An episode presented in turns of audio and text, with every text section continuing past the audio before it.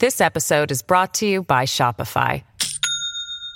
Do you have a point of sale system you can trust, or is it a real POS? You need Shopify for retail. From accepting payments to managing inventory, Shopify POS has everything you need to sell in person. Go to shopify.com slash system, all lowercase, to take your retail business to the next level today. That's shopify.com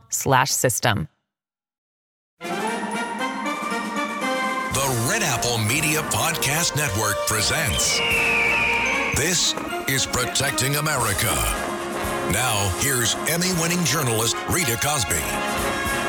And welcome to another edition of Protecting America. I'm Rita Cosby. The ground incursion has begun by Israeli troops into Gaza. So, what is ahead for Israeli forces as they battle the Hamas terrorists? And how dangerous is this going to be, especially with those tunnels and with the headquarters believed to be right below the main hospital in Gaza? Boy, is this going to be tricky stuff. Well, joining us now to talk about all of this is Lieutenant Colonel Tony Shaffer. He is a retired U.S. Army Lieutenant Colonel, also a DoD intel officer, and the president of Project Sentinel. Uh, Lieutenant Colonel Tony Shaffer, we love having you on the show, Tony. Uh, first off, how difficult is this going to be from a military standpoint? Hey, Rita, thanks for having me. Well, urban warfare is the most difficult warfare there is, bar none. Uh, there's a, a, few things out there people can go, go look at and reference. Uh, Saving Private Ryan is one of the most, uh, I think, accurate the warfare movies. Not necessarily facts as they happen, but I think the the content is very accurate. And there's a few scenes in there regarding urban warfare. Uh, the Bridge Too Far, another movie you can kind of see it. And then just imagine that on steroids because we're talking about uh, a very specific uh, piece of terrain, heavily uh, urbanized, a lot of buildings, and and uh, the factor of tunnels added into it. The estimate is there's three. This is the Israeli estimate. I'm not sure if I agree with it. I think it's a bit less, but they're saying it's about 300 miles of tunnels below uh, uh, the Gaza Strip. That's a lot of tunnels. Even if it's half that, that's a lot of tunnels. And uh, they're going to have to do two things uh, in, in very precise ways. First, take and hold terrain that it can be created for safe spaces for, for forces to come in and essentially create zones where they can can uh, uh, uh, increase their ability to to launch new operations. They take terrain, hold it, secure it, and prepare to move further in. Secondly, they have to be able to look at the deep battle of what's in those tunnels ahead of them, uh, because those tunnels, in some cases, will be going back behind them. As a matter of fact, there's been several ambushes where the Israelis thought they cleared something, and next thing you know, you got Palestinians popping out behind you. So that's going to be a very difficult thing. And also, as they go through Gaza, you know, they're, they've eliminated, they've evacuated about. Uh, there's a population of about 1.1 million in the space we're talking. They've moved uh, most of them out. There's about 400,000 plus left, plus the folks in the hospitals. But I can tell you for a fact that those locations left, the people left, will be human shields because Hamas does that as a, as a routine method of trying to shield their command and control and weapons uh, stockpiles. So it's it's tough, and I see this. Gonna, it's going to be protracted. It's going to take probably the better part of a year. We're talking about going block to block. Uh, in some cases, having to go back and retake blocks. Uh, our experience in Fallujah and Mosul is uh, is uh, something they're looking into. They have a, a, a two star, I'm sorry, a three star uh, Marine Corps general over there right now, helping to advise based on the U.S. Marine Corps' experience in, in, in combat recently. So it's it's it's a tough it's a tough challenge, and it's going to take some time. And in addition to that, Tony, there are now uh, 240, it seems the number keeps changing, of hostages there. Yeah. How tough is that? Because, of course, not only do they want to root out and eliminate Hamas, they want to try to save the hostages. That's very right. difficult, that balancing act. Yeah, and there's a although the the, keep, the administration keeps playing games. Uh, John Kirby says there's last less than ten. He's lying. There's about 32 from the numbers I've been given. 32 of those are Americans, and uh, I think they're going to have to do a very careful uh, reconnaissance. They're going to try not to hit targets where they're being housed. Uh, they're going to try to do operations to rescue them. That's what you've seen over the past few weeks, by the way. There's been a combination of what I would call reconnaissance by force where they send in armored units to kind of see what what the weak points are, and also special operations forces going in to try to locate and, and bring people out. That's going to continue throughout the the, prog- the process of them taking and holding terrain. And it, there's no easy answer. And unfortunately, because Hamas is so bloodthirsty, I mean, come on. I think you and I both saw the interview of the Hamas leader saying that, oh, we intended only military targets on the 7th of October. No, you didn't. That's a lie. And uh, what the Israelis are going to have to now face is this uh, more and more broad scope information warfare tactic by Hamas to try to make people to play this global Jedi mind trick on the globe, saying, "Oh yeah, we we're we Hamas are the victims here." Uh, and the Israelis have to stop. So that's another aspect of the war that the IDF has to stay ahead of and remind people constantly of the severe and utter uh, inhumanity of Hamas on the 7th of October regarding murdering innocent civilians. Yeah, you're right. There's a, a propaganda war. You know, you, you talked about also, Tony, the brutality of these yeah. Hamas terrorists. You're right. I mean, it's clear they were not looking for military targets. No, no, they, they and not. in fact, they they listed basically, you know, kill women, kill children. Um, what do you know too about that? Apparently, they were taking these amphetamines, right? Something to kind of make them. It was sort of a, a poor uh, drug that was found in their system, but it made them almost hallucinate, so they could do the just unspeakable brutality to women and children. Well, this is another parallel between uh, Hamas and the Nazis. The Nazis gave very similar uh, amphetamines to their troops, their SS troops, that would basically get them all hyped up and let them go for days. No, I'm, I'm, I'm completely serious in that comparison. And I, I hope people start thinking about that in, in terms of when you hear Hamas, think the Nazis. Anyway, I digress a bit. I'm just saying that yes, they they use a very similar uh, drug that basically uh, makes you a Superman. I mean, literally, that's why these things are being issued to the Nazi troops during World War II, and it creates heightened awareness, uh, heightened strength, and essentially, it, it you, you'll be up for days. Uh, this is it is that kind of drug. And yeah, it, it basically numbs you to any brutality that you're doing. Again, that's why they gave it to the Nazi groups, to the to the group and uh, the, the, the the commandos who were actually doing the hunting of the Jews. Geez, there's a parallel for you. So I indeed they, they have uh, they tried everything they could to get these guys spun up on drugs and able and willing to go out there and do these unspeakable horrors against civilians. This episode is brought to you by Shopify. Do you have a point of sale system you can trust, or is it a real POS? You need Shopify for retail. From accepting payments to managing inventory, Shopify POS has everything you need to sell in person. Go to shopify.com/system all lowercase to take your retail business to the next level today. That's shopify.com/system you know, some of the brutality that was unveiled this week. I mean, we've already heard, obviously, these horrible stories of the beheading of babies, um, also, you know, burning people alive.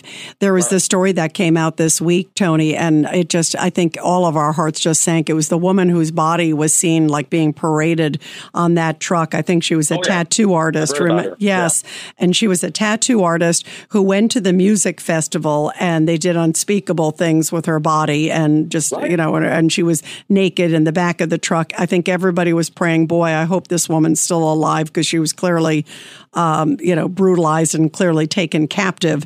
And now we found out uh, there was a, a, part of her skull was found. I mean, yep. these people are monsters, Tony. I mean, these are ruthless, disgusting, uh, brutal enemies. And that makes the fight for Israel just so hard for them, too, because these people don't seem to care if they die. I mean, there was one Hamas fighter who was calling his parents bragging that he killed 10 Jews and saying, Mom, I did it with my bare hands. I mean, I mean, eh, it, this is the kind of mentality. Doesn't that make it very difficult when you have somebody who's not afraid to die on the other end? So it's difficult by the fact that the population fundamentally still supports them. Now, think about this, Rita. 57%. This is according to the Washington Institute survey in 2023, July, June of July of 2023 uh, the Washington Institute went into the survey of, of people in the Gaza Strip. And according to the survey, I, I recommend people I have no, I don't have any affiliation with these folks, but people can Google this. They can go check it out. 57% of of people of Palestinians in the Gaza Strip supported Hamas. So when you have a population that fundamentally is open to their activities, now I will say that, that the population is saying, well, we're not really for more terrorism. They're like 40% said that you know only 40% they're for it. But that's the problem. They're hidden within the population.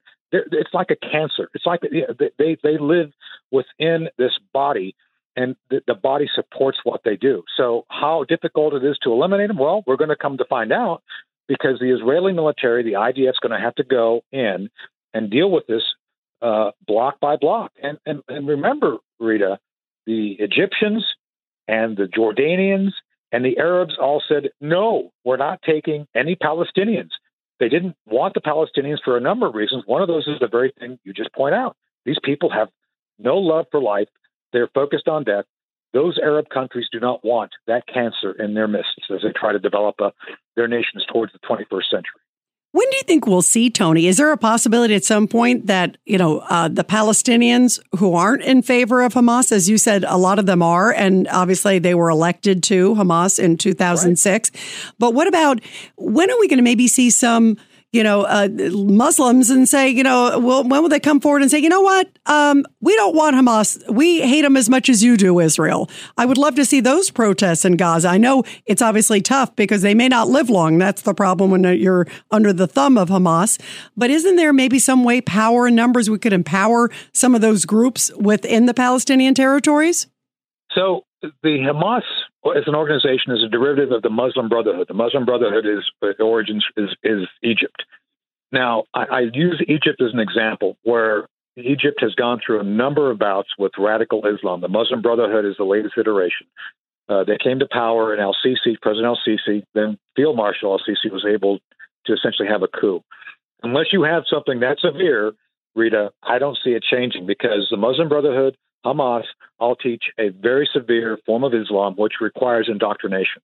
The, the one thing you must check at the door is any free thinking. If you become a member of Hamas, it's it's very totalitarian, it's very Nazi-like, dare I say. So I'm just saying that I just don't think there's going to be much in the way of, of, a population uprising when they've been indoctrinated to believe that the Jewish state and the Jew, Jewish people are evil and it's their job to eradicate them. It's it's it's it's simply like that. That's what Egypt's had to do with Muslim Brotherhood organizations. They've had to basically go about quietly trying to eliminate those radical elements from their population. So you know, I'd like to believe there's going to be, I don't know, a uh, uh, some popular leader who says enough with the radical extremism. We want to step away from Hamas and, and radicalization. I just don't see it at this point, unfortunately. What do you say to uh, the UN when they come out and others saying, oh, there should be a ceasefire? Uh, Prime Minister Netanyahu this week came out and said ceasefire essentially means uh, Israeli surrender. Do you agree? The lessons we learned from World War II, I think, apply here. Uh, there was a ceasefire with Japan after we beat them. There was a ceasefire with Germany after we beat them. Uh, the, the, the two of those nations are now two of our closest allies. Unless evil is totally defeated, it will come back.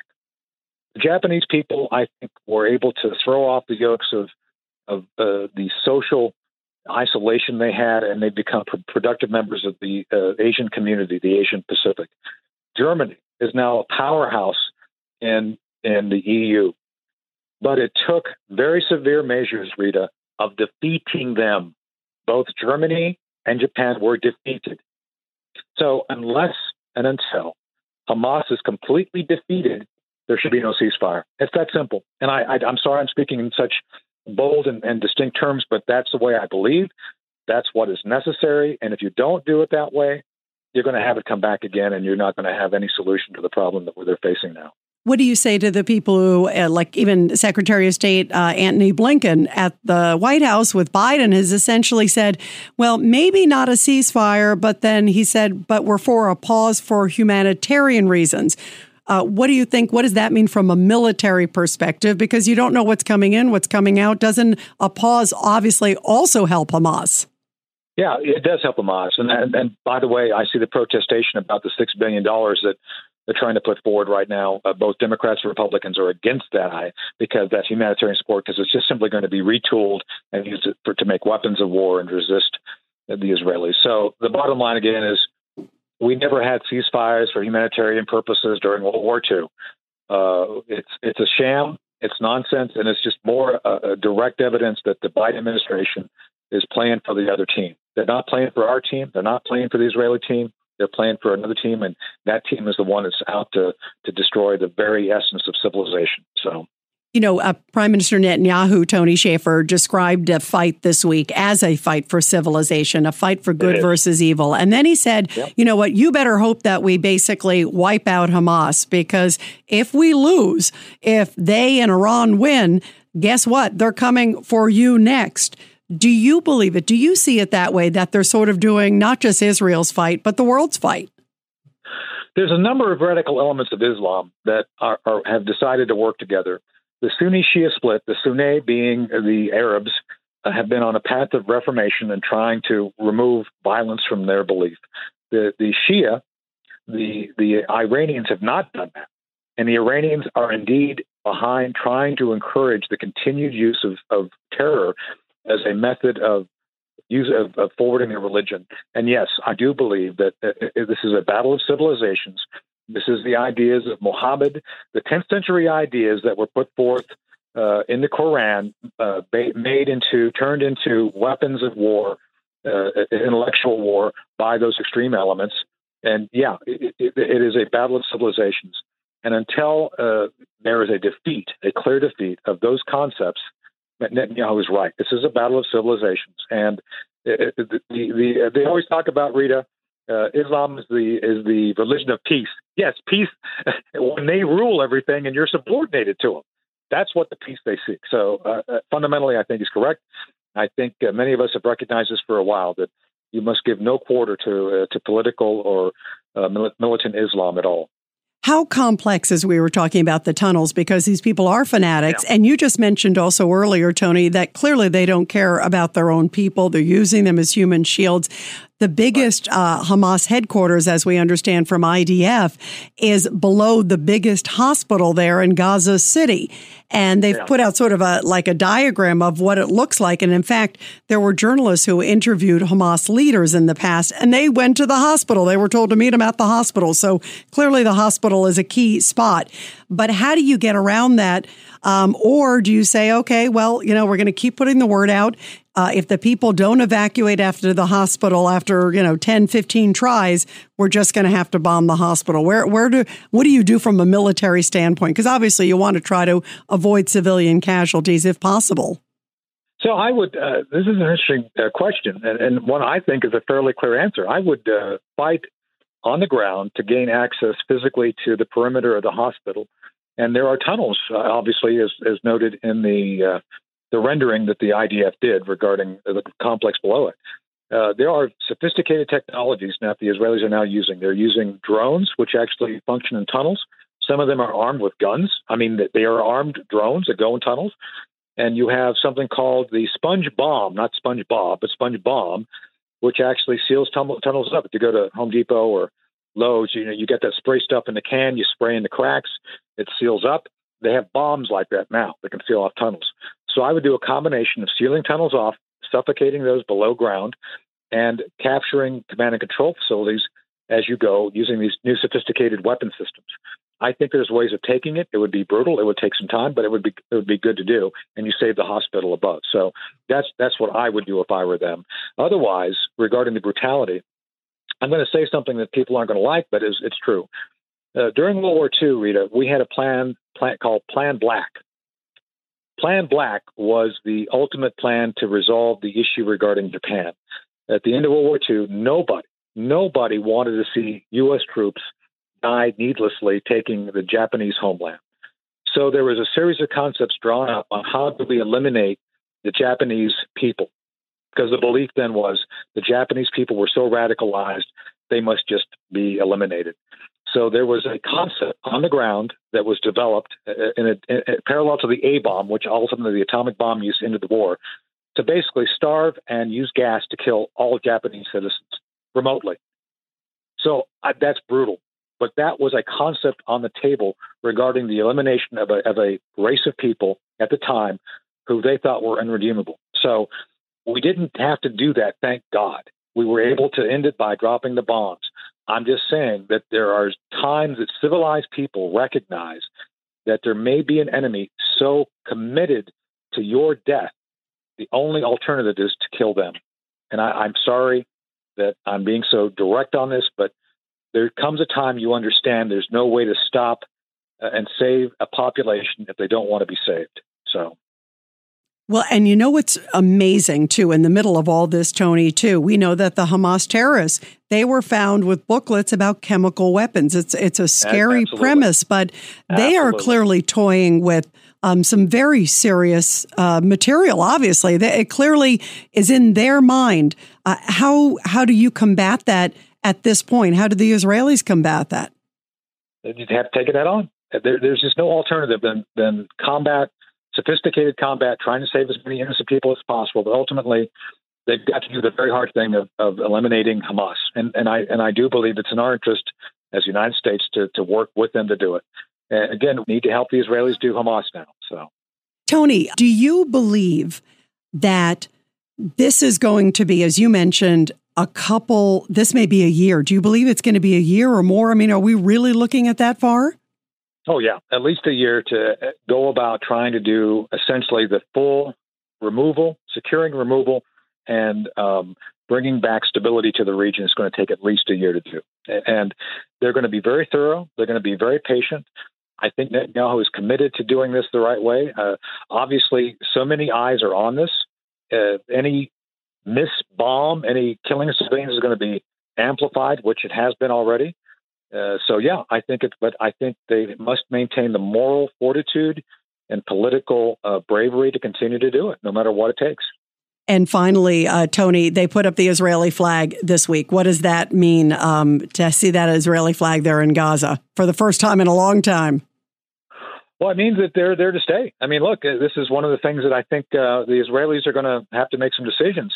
Do you allow the Palestinians back into that land once you take it? This was a dilemma that the Israelis had to face several times after they defeated their enemies. Remember the uh, the '73 war? They gained territory. Uh, they've they, they've uh, the the '67 war, I think it was. There's a number of wars where by their their victory they've gained land. I wouldn't give it back. I'm just saying, it's like you know, you guys decided you're going to fight us. Uh, maybe we ought to just keep this because if we keep it, we can secure it, and we we can trust ourselves. We can't trust you. Yeah, So wow. something to think about. Yeah, it sure is. Sure is. Well, everybody be sure to subscribe and share to this podcast. Lieutenant Colonel Tony Shaffer, thank you so much for your incredible insight. Thank you for joining this podcast. And also, Tony, thank you for your great service to this country and your just love of freedom. You're one of the great patriots out there. Thank you. Well, thank you, Rita. Always great to join you. Thanks. And everybody, I'll be back soon with another great edition of Protecting America. And of course, you can catch me every weeknight, 10 p.m. to midnight on the legendary WABC radio. This is Rita Cosby, and thanks for all you do to protect America.